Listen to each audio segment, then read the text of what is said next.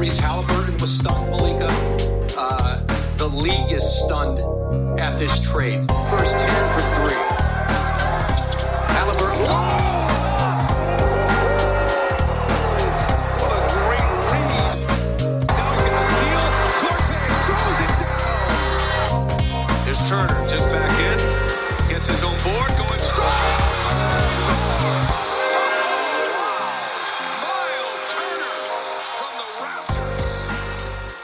Welcome to another edition of the Indie Cornrows podcast. This is your host, Mark Schindler. I am not underwater, even though it may sound like it. I'm in a hotel room in Missouri right now, so I mean, you tell me what's better or worse. But yeah, I don't have my mic with me. I was not prepared for this. But Caitlin and I are here. Caitlin Cooper and I are here to break down and talk about some of the first days of free agency and what that's looked like for the Pacers. Caitlin, how are you doing today? Doing well, a little bit tired and weary from the last 24 hours in Pacers land, but I do want to point out that we are recording this at 9:35 a.m. on Saturday in case something else were to pop up and we didn't talk about it. That's why. Yes, that's a great way to put it.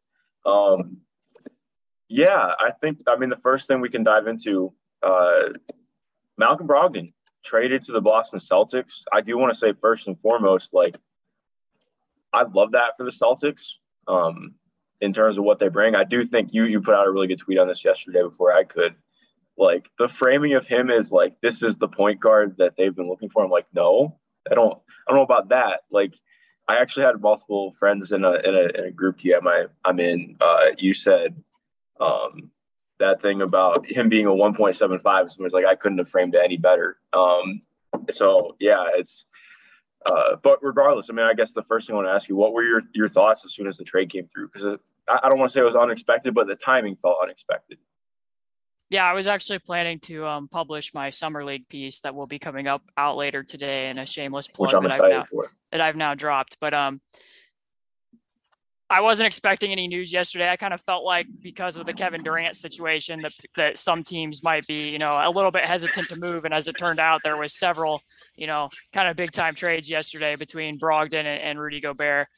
I do kind of wonder, if we're just looking at this from a value standpoint, which isn't necessarily how you and I always cover things, but they get 5 players back in return with, Aaron Neesmith being the main among the players, probably the person that most people are interested in, along with Daniel Theis, who has been a somewhat serviceable big. Also get Boston's draft pick, which if we're being honest, yeah, they just went to the NBA finals and they just got a pretty good player to help them either return or still be really competitive next year. Not going to be a great pick. All things considered, I think you come out of it feeling pretty good in the sense that you're going to have 3 first round picks next year. And you did get, rebuilding teams can take flyers on young players who might blossom and bloom in a different environment. And maybe you flip Daniel Theis later, maybe you play him. I don't know, but I did find myself when I looked at that trade, and this is going to seem really counterintuitive, but what happens if they would not have signed him to an extension at the beginning of the year? Most of the time we look at contracts, and when a player's in an expiring situation, like what Miles is going to be in, we tend to think, that team, maybe they waited too long, that there's only 1 year left. Teams aren't going to want to just, take a chance on that player. They're going to lowball them. But in Brogdon's case, because of what his injury history has been, there was almost more risk for teams taking him because they're going to be on the hook for 3 more years, depending upon how healthy he ends up being. So I guess my thought process kind of was when the Pacers signed him to that deal, they clearly were, at least planning on him being a centerpiece of the team, especially given what the language was around that, with talking about him and his importance as a leader and what else was presented when he signed it. I just really wonder if they thought to themselves, hey, if we need to trade him, we're going to be happy if we get Aaron Neesmith, potentially a second round pick that's going to be dangerously close to the second round, and then 4 other players who may or may not be on the roster. Yeah. I don't remember who reported it, but somebody, it might've been Woden. I can't remember off the top of my head, or it might've been, it's very difficult to keep everything in mind with the rumor mongering, but it was pushed that Daniel Theis might get flipped before things are over, which would make sense in my head. I do want, not saying caution people sounds unfair, but I did see a lot of excitement about Aaron Neesmith yesterday. And like, I think there needs to be a little bit of a cooling on that. I don't know what your thoughts are on him coming in, but like he really struggled this last year. His big swing skill coming in was shooting. He shot really well at Vanderbilt, but the volume was very minimal. I think he took like 60 attempts. He was injured for part of the season there. And his shot really was just not there for him last year. And there's just, you know, attacking off closeouts has been an adventure for him. There's stuff to be interested by, but I think in terms of like somebody who is going to quote unquote be like a franchise building block, and not that, you know, I'm not trying to make it all about that, but I did see there were some people getting excited about that. And I do think like just to provide some levity there, like there's a reason that Boston is pretty comfortable involving him in a trade right now.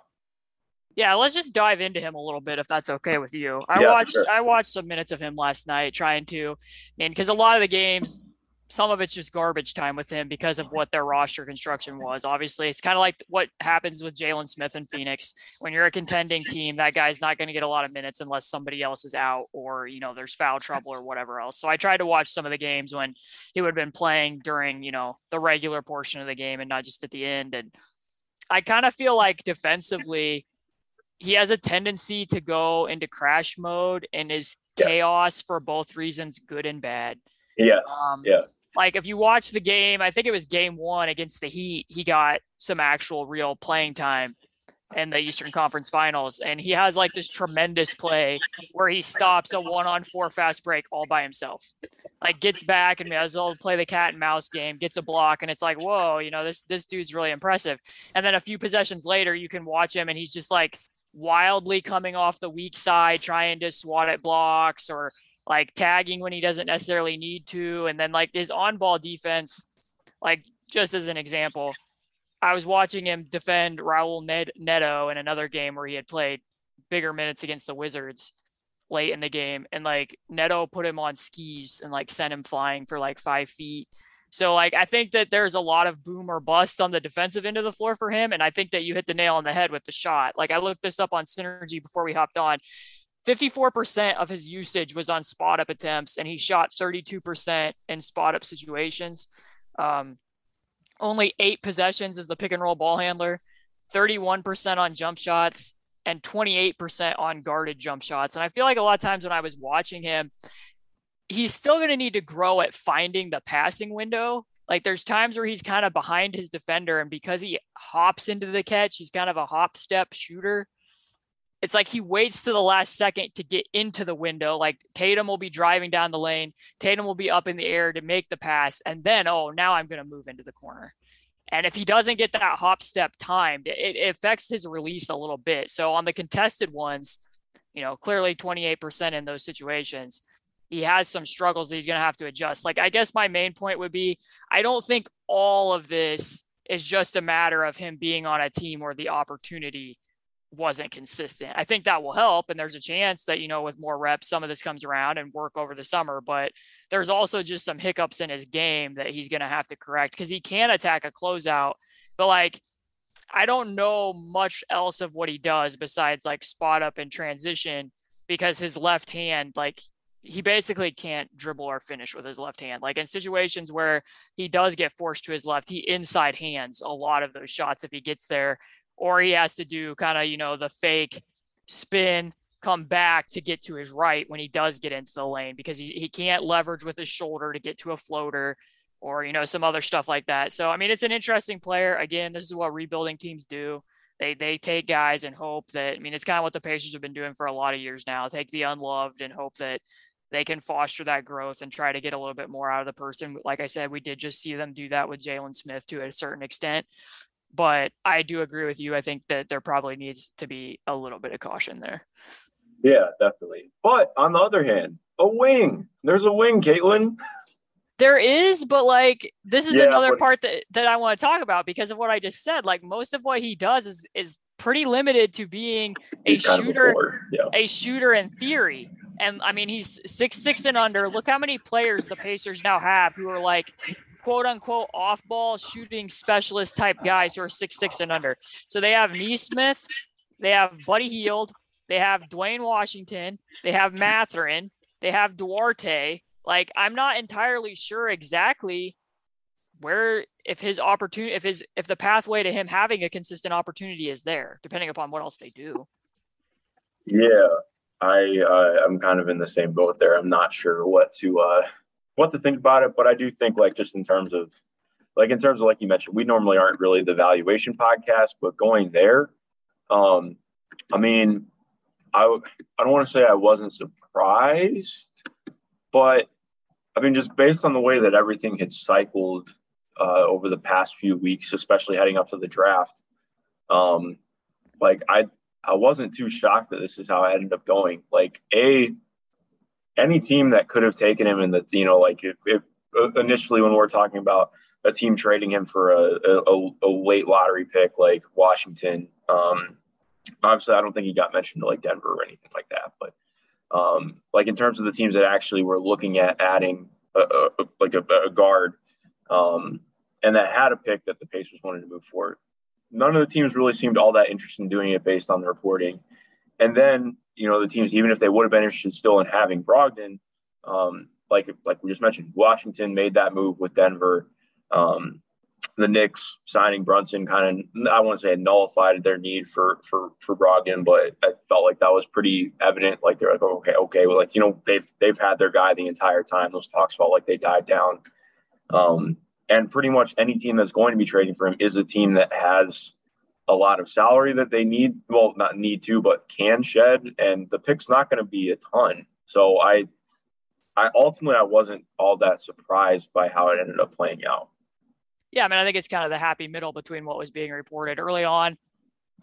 There was enough people who suggested that number 10 or number 11 might be a thing that had to have been coming from somewhere. I always felt when we recorded the Rumors podcast, I remember that we talked about it, and I said, if I'm the Knicks, I'm not going to do that until I know absolutely for sure that Jalen Brunson isn't coming. And if you're not going to know that until the draft's over, so why would you trade the pick now? And then on the flip side of that, though, shortly after those rumors came out, all of a sudden it was he's a negative asset, that, you might have to send out something with him, which I felt was kind of extreme, even given what history has been. So this is kind of the happy middle between those two things. And again, when we look at the Pacers' trajectory, I don't think Kevin Pritchard's probably scanning the market with tons of concern about roster balance. And this is only the first part of free agency. We don't know what else they're going to do yet to try to, hopefully not have their entire roster be guys who are either 6'6" and under or centers. But you just got to take what the best package is going to be. And I'm fairly confident that's what they did. Sometimes I think we like to react and be like, oh, that's all Portland had to give up for Jeremy Grant, or that's all Boston had to give up. I don't think that these executives are stupid. I think they knew what else was out there, and this was probably the best way to do it. And that's, why it ended up being what it was. So, in that sense, if Cleveland does make the playoffs, there is potential where, this pick is going to be in the 20s, that pick, we don't know where it's going to land, but maybe you take both those picks together and you can move up. They're obviously going to have their own pick. It could have been worse. This is a fine outcome. I just don't think that 12 months ago, if we had looked into a crystal ball and we had seen, the Indiana Pacers traded Malcolm Brogdon for that you would have been satisfied with it. But in real time, knowing what we know now, I think it's fine. Yeah, no, I'm right there with you. And I think not to keep berating the direction of the team last year, but I do think it just kind of speaks a little bit more to what if things had picked up sooner and happened sooner, again, you're not getting Tyrese if things play out that way, but it definitely begs the question, which also brings up another thing. I don't know if you saw this yesterday. It wasn't a tweeted report, but Woj said on NBA Today that the Pacers were fielding calls on Myles Turner. So, granted, we've heard that for 7 years, but just another interesting tidbit, considering that we'd heard some more mixed stuff that he might be staying in Indiana. So that'll be interesting to follow along with as well.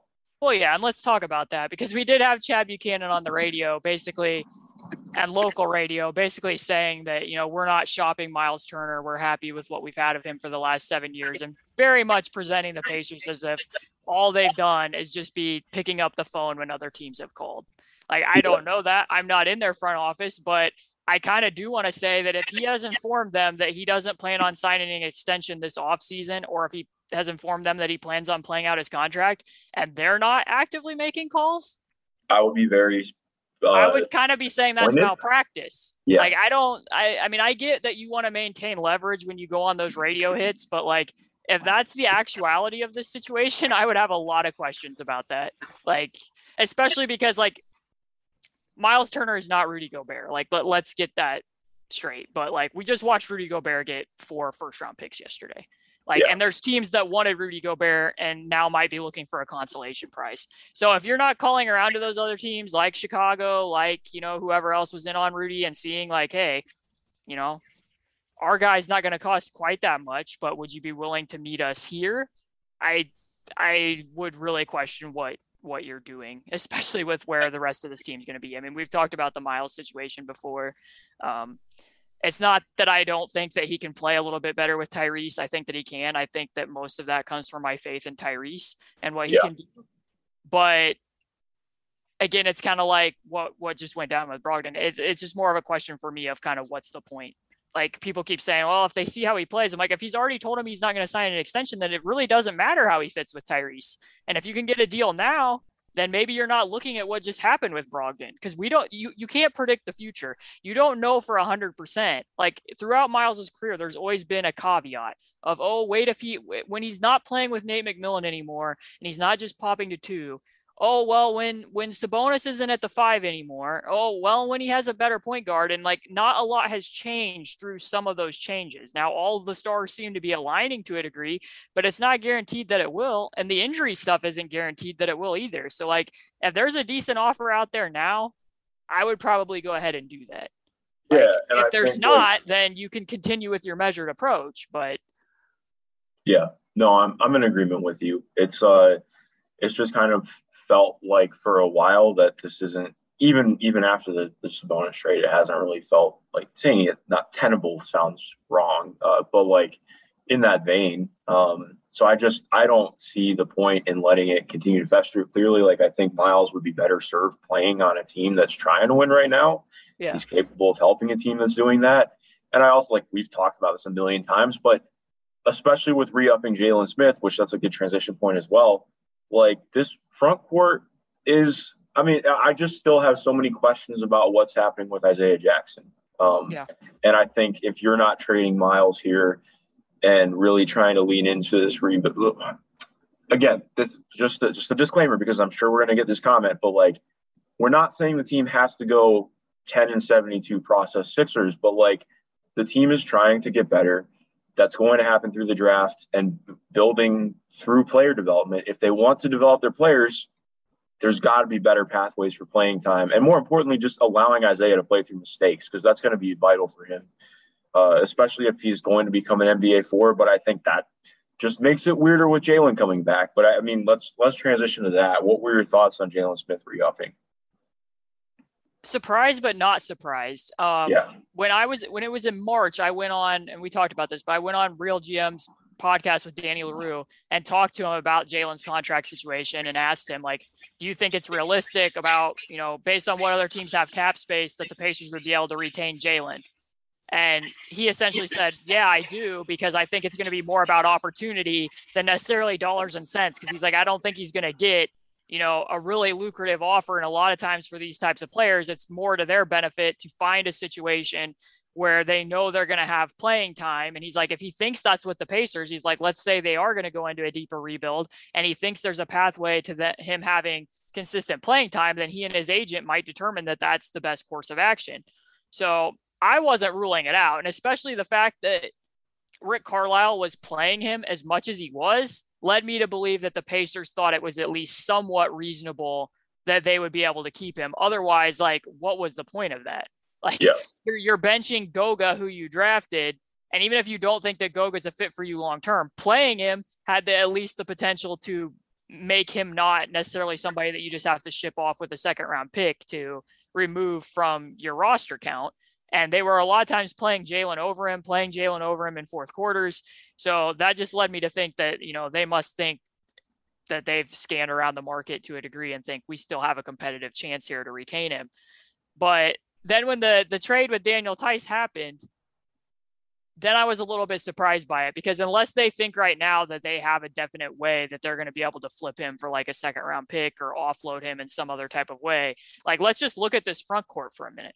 Like, they have Miles, they have Jalen now again, they have Daniel Theis, they have Goga. Those are just people who play the five. Then they also have, Isaiah Jackson. So they have five people who technically can play the five. And then they also have O'Shea and Terry Taylor, who in my opinion are ideally threes.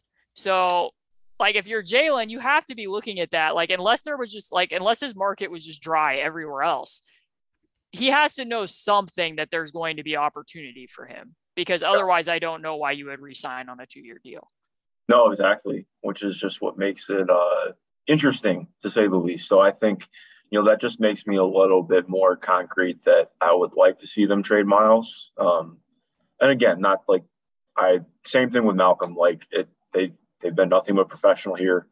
I've enjoyed the hell out of watching them play. Like, watching Miles develop into the player that he's become has been like one of my joys in falling in love with basketball. Like, seeing who he was from day one to where he's at now has been awesome. But again, I think it's just timelines are getting finicky here. So what else also, I had to ask you one thing.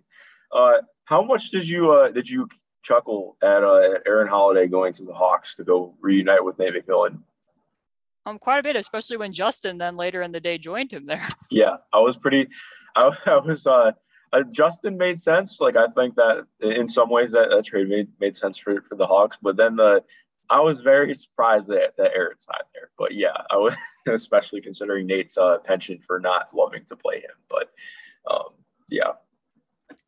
I did want to do one other thing with Jalen. Like, if we just look at some of these front court pairings, like, let's say, like, somebody asked me, they're like, well, do you think Jalen's the starting four? And I was like, well, I don't know if I would necessarily do that, but I guess maybe. But like, if it's Miles and Isaiah Jackson, for instance, I mean, we've talked about this before, but let's pretend all these people are still on their roster.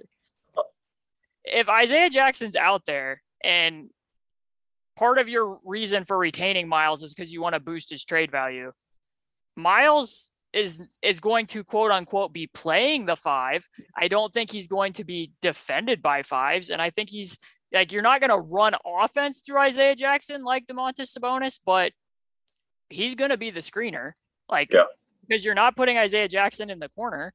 Like, I mean, they'll run some two-man screening combinations, but I still think Isaiah is going to be the roller.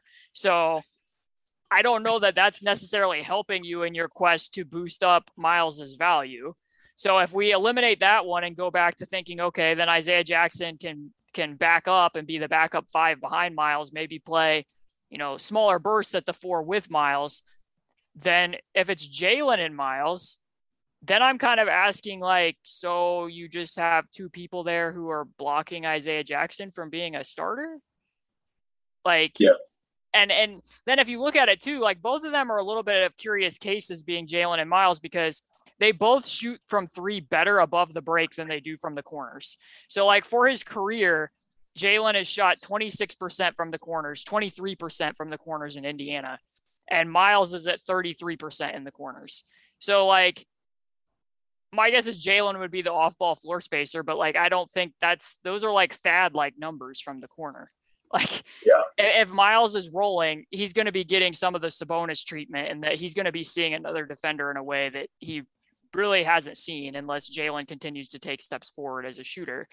So, I mean, I don't really think Goga is going to be in the mix here, but then even if you look at Theis, like, if they don't have an offer for him right now, wouldn't you play him? I mean, would you?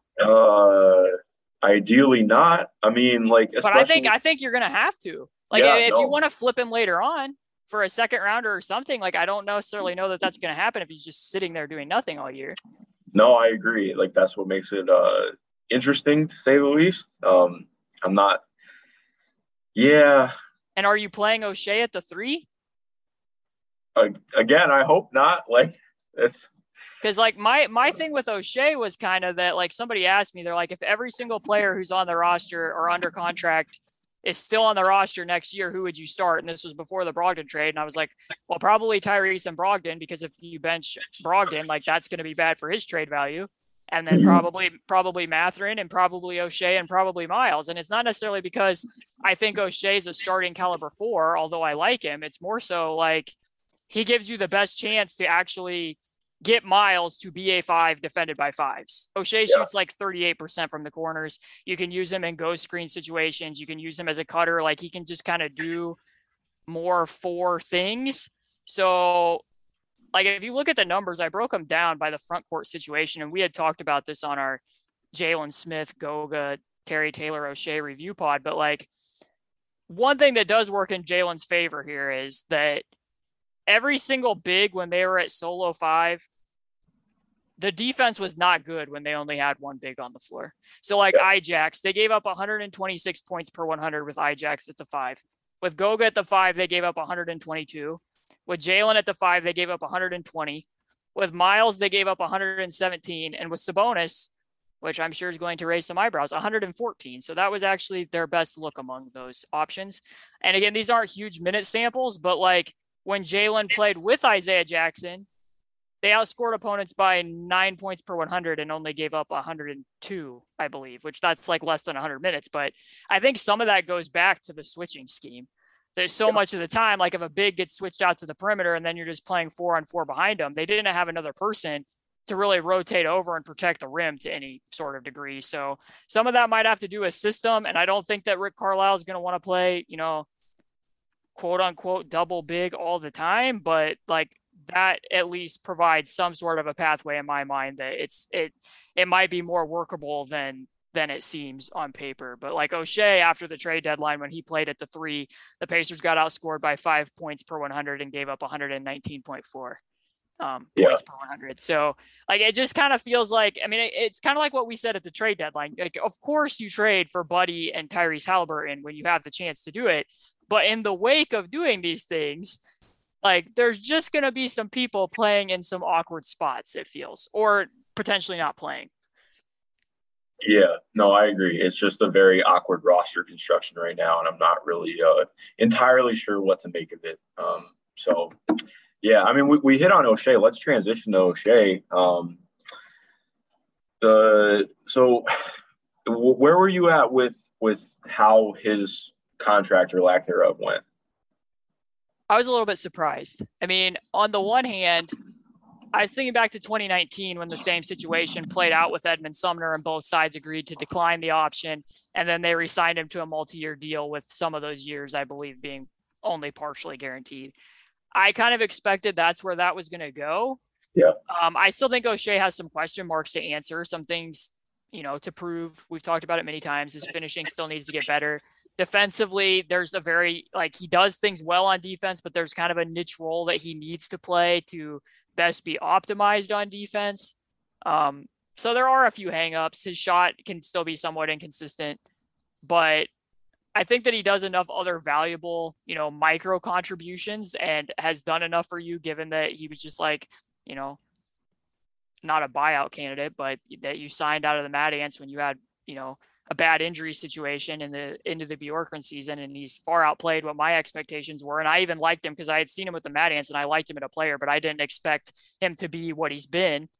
So kind of my thought process there is that, and I do not know this, I want to be clear to everyone, this is not sourced reporting, but I suspect a bit because of what suggestions there were from various newsbreakers that I kind of wonder if the Pacers weren't preparing to give Miles Bridges an offer sheet. And obviously Miles Bridges made a very, very bad decision that I don't at all condone. But if the Pacers were trying to preserve cap space and felt like, hey, he really fits and will work with what we're doing. He's another guy who can play both sides of the pick and roll. He can put pressure on the rim. He continues to get better. And we're going to take a chance that, you know, not signing O'Shea today means that we get this other player. I kind of understand it, but if that wasn't in the cards for them, then I don't really get why they didn't do what Houston did with Jae'Sean Tate or what they did with Edmund Sumner and just didn't, you know, give him 3 more years. Cause it seems very much like O'Shea is a guy who wants to be in Indiana, enjoys Tyrese Halliburton, would like to be here long-term. It's not going to be a huge hit. And like, you know, 3-4 wing guys who can do some of the intangible things that O'Shea does. I think he will be marketable next summer.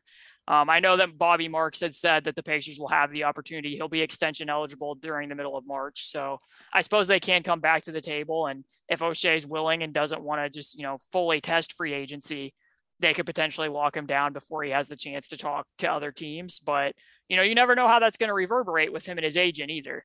That, you know, they had a chance that they could have done something now, and they've basically told him, prove it.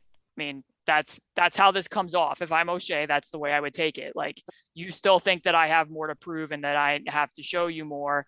And, you know, you never know how that's going to come across with the player a year later when they hit unrestricted free agency. I know that's a good point. And I think too, like, just to add on top of that, like, O'Shea's been a guy, especially over the last few years, has shown a lot of, I wouldn't say like outlier development and growth, but like very clearly has made real strides and improvements in his game. And I think it's fair, especially given his age, to think that that's going to continue happening. So yeah, I think I'm in the same boat. I was a little bit surprised by that. I did wonder too, not like, I think I feel pretty much exactly the same, but I did wonder too, like maybe it's him betting on himself, but I'd imagine it's probably the earlier than the latter without, again, not having any reporting on that, but yeah, I mean, that I suppose that's entirely possible, but I did want to just say too that, like, since we didn't really talk about Jalen Smith, the player, that I liked a lot of the things that Jalen did toward the back end of the season. I don't want people to take it as you and I being like, oh, they shouldn't have re-signed Jalen Smith. Like, clearly from what we had seen, if it's just a choice between he or Goga, Jalen fits what Rick Carlisle wants to do better than Goga. And I think that there's a clearer pathway where, you know, I still don't entirely understand what defensive scheme that you're going to viably play with Goga at this point in time, aside from when he's just like able to play center field and sit in a spot and wind up. Like, we saw them try a lot of different pick and roll coverages with him, and it's just not fully hitting on any of them. I think it's a little bit overstated to say that, you know, Jalen totally fits the switching scheme, because there were some games where that did not go well, if we're being honest, like against Darius Garland in the fourth quarter, against Anthony Edwards, against Terrace Ross in Orlando, where he can't play close enough to the ball. And then guys are getting open threes coming directly off of those switches. But in the sense that he did shoot the three better for, you know, roughly like the first 8 games, and then it did kind of taper off to 32%, but he can shoot a wider variety of threes. He can, you know, do stuff in the pick and pop, or they sometimes would use him to cut into the corner, whether off of an exit screen or just cutting over there. Also just, you know, did some spot up shooting. And then I think we had both talked about liking seeing a little bit, him showing a little bit of a touch along the baseline when he attacked the closeout a few times, and also shooting some trailer threes. Like, he did some things that surprised me. He earned getting another contract. It's just, my apprehension is more just about them solving, you know, the rest of the roster to see how all of this is going to fit. And in part, like, we have to get on here. We need to talk about what they've done so far, because a lot of stuff has happened, but, you know, we'll have a bigger picture of this and be able to add more context once we know what the entirety of free agency has been for the team. Yeah, no, I'm right there with you. Caitlin, was there anything else you want to hit on? And I think we've covered the first, you know, roughly 48 hours. Just to give people a heads up, we do have stuff posted at Indie Cornrows about, you know, why it was necessary to move on from Brogdon. I did a little brief newser about Jalen Smith last night. My thing about Summer League, where I kind of do a rundown on the rookies, will be up later today. And then anything else that comes up will continue to be there and have stuff posted on, and we'll continue potting about any other big news that might pop up in the next coming days.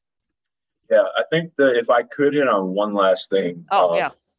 Now that I think about it, I guess I don't want to say that it's not like re-upping Jalen totally changes things, but I am interested to see if the Pacers make some kind of play for DeAndre Ayton, considering how much cap space they have right now and all of how his market has dried up. Like, the Pistons, I would say, I mean, based on what they did in the draft, like, they feel pretty concretely out of that. James Edwards III over at The Athletic had reported that I think it was the last week that the Pistons were not going to actively pursue any kind of max contracts with Aiden or Bridges before any of that happened.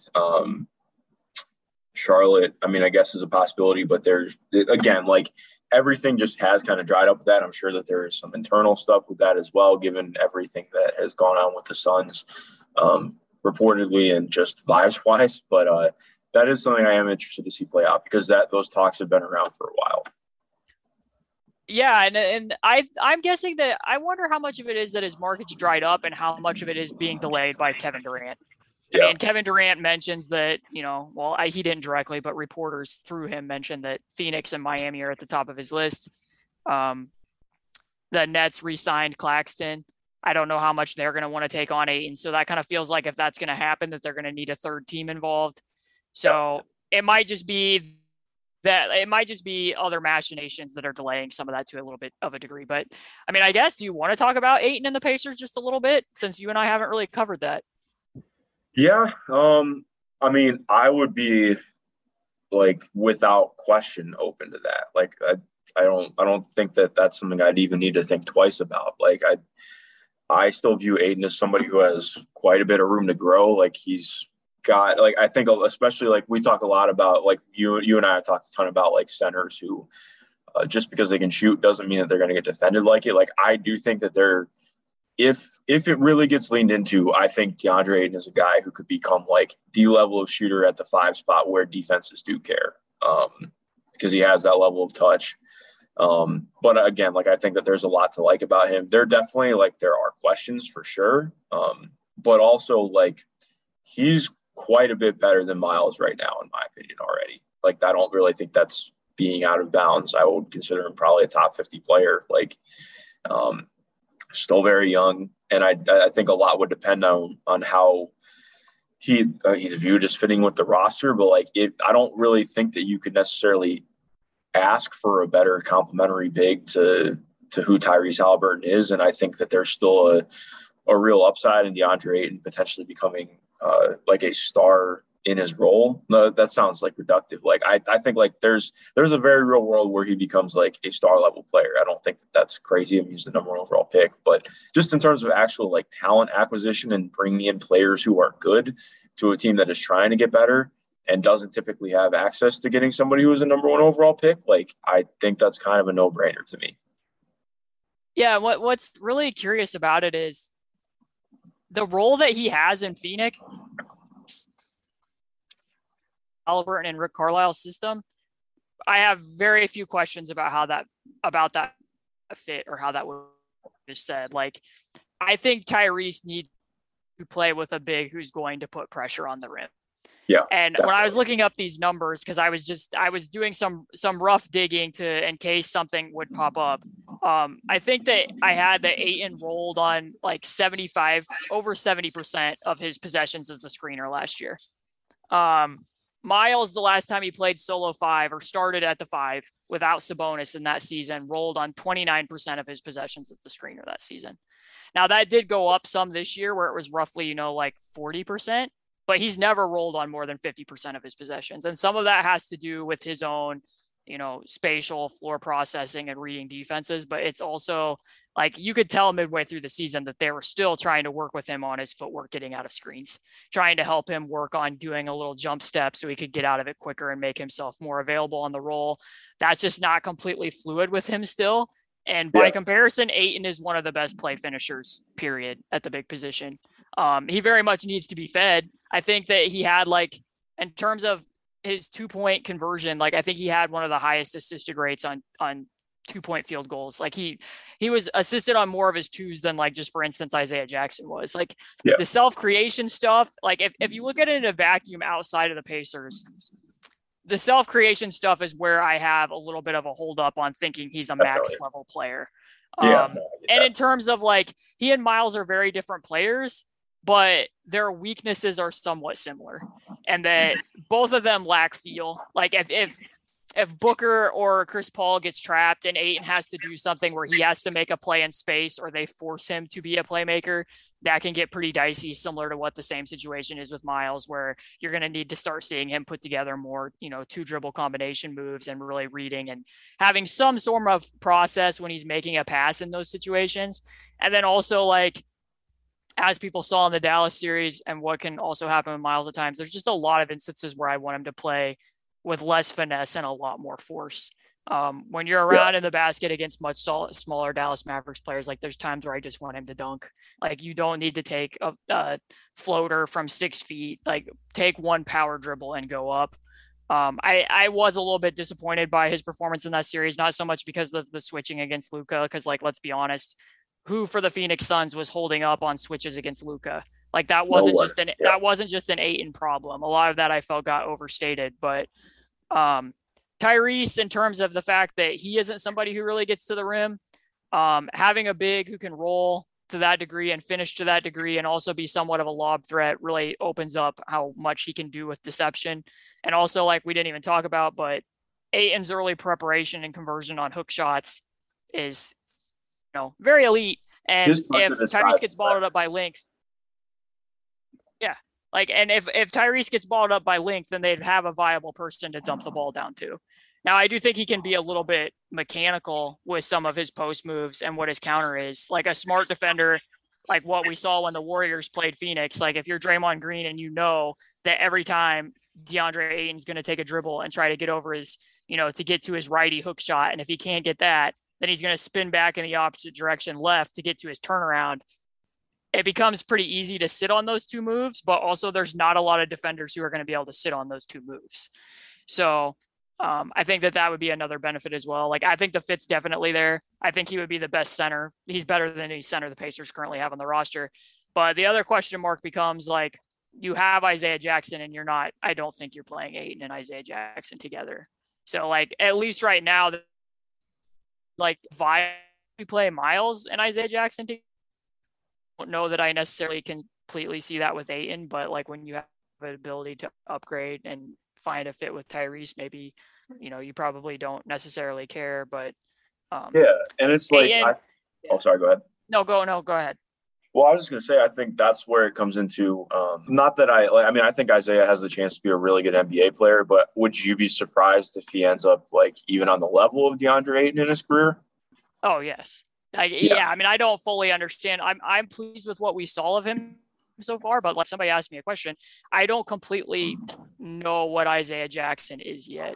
And I do think that we're going to have to see in this, if we read my summer, like what else can he do besides being the roller and running in transition? Like offensively, what other thing can he do? And like, he wasn't necessarily put in a lot of spots to show us what else he could do, which is why I'm kind of intrigued by summer league, but like, is his role basically like Montrezl Harrell? Like, I don't completely know. Obviously he can do more in terms of event creation as a defender than Montrezl Harrell. I'm just speaking offensively. We don't know the full picture of that yet. My only other quibble would be that it just seems like Ayton really doesn't like to do the things that he's good at. Like, I mean, he even had interviews at the beginning of the season about reminiscing about his days of playing at the four. Like, it's almost his vice that he doesn't enjoy doing the big man things that he's like actually elite at and would rather, I guess, being other things. So in terms of that's another similarity where Myles obviously wasn't super thrilled with his role this season either, only in the reverse situation. So if you were the Pacers, I think you'd have to have a feel on that because you would want him to be doing the things that he just did with Chris Paul and Phoenix with Tyrese. So like if that's not something DeAndre Ayton sold on and it's going to corrode like this situation has, I don't know if you would want to repeat that. I don't know exactly what Ayton's thinking is and why exactly, you know, is it just because they didn't offer him as a max contract? Does it have to do with those specific teammates? But like he has spoken on the record about wanting to play the four and doing more things like fours would do. I don't think that's what the Pacers would want him to do. So there would have to be some sort of reconciliation there too. Yeah, definitely. But I also think too, like just in terms of like, quote unquote, does this ruin the rebuild or whatever? I don't view it that way. I think you and I tend to view this differently than, but it seems like the fan base, but I don't think adding DeAndre Ayton, quote unquote, pulls this team out of being, still a rebuilding team. Like, I think that there are ways where you have him and you do try. Like, I think if you trade for DeAndre Ayton, the idea to me is you really try and expand him into being like a legitimate face-up threat, like not just somebody who's canning 18-footers, but somebody who's taking, 4-5 threes a game, really trying to become a legitimate threat from outside and figuring out what that means from there on out. Like, I don't think that this just automatically makes the team like a 35 or 41 team. Certainly there are situations where that could play out, but I think the roster is still pretty far away from being that. Yeah, that was my reaction as well. I mean, I don't think that just acquiring him is going to preclude them from getting a pick next year. It might actually offer pathways like what you just said to feed him more than he's ever been fed, to put him in situations that, you know, can let him test some of those multiple dribble combo moves or what he could do as a passer or a hub. I think some of that's shaky right now, but that doesn't matter near as much to a team like the Pacers as it does when you're the Phoenix Suns and you're trying to get to the NBA Finals. So I think there's some benefits there as well. The other thing that you'd have to consider too is that, you know, with Miles, if he's going out, like, think of it this way, because people are like, well, is this taking, you know, are you taking a shortcut? Are you skipping steps here? And wouldn't it just be better for the long-term trajectory if you just let Miles come back and build up his value and then take other assets there and continue to go at a slower pace? Like, I mean, we don't know, maybe, but if Miles comes back and makes some sort of incremental jump, is what you're going to get in return better than DeAndre Ayton right now? No. I don't think so. Like, I don't see any way where that happens. And not that the he and Brogdon situations are completely comparable. Right now, you would only have a chance to potentially sign Ayton because of what his situation with the Phoenix Suns is, because of what the Kevin Durant situation is. Like, I don't think that you're going to get a draft pick or a player later on next December that's the equivalent of who Ayton is right now. I could be wrong, but I really struggle to see that. No, I'm in full agreement. Honestly, I think that's a good place to close off if you're ready to. Yep, I'm good. Perfect. Well, Caitlin, this was fun. To everyone listening, A, thank you for listening. B, thank you for putting up with my absolutely terrible recording today. It will be heavily edited, don't worry, but I appreciate you nonetheless. Thank you to Caitlin, as always, for being awesome. Enjoy your outshine today. And most importantly, have a good rest of your day. And thank you for listening.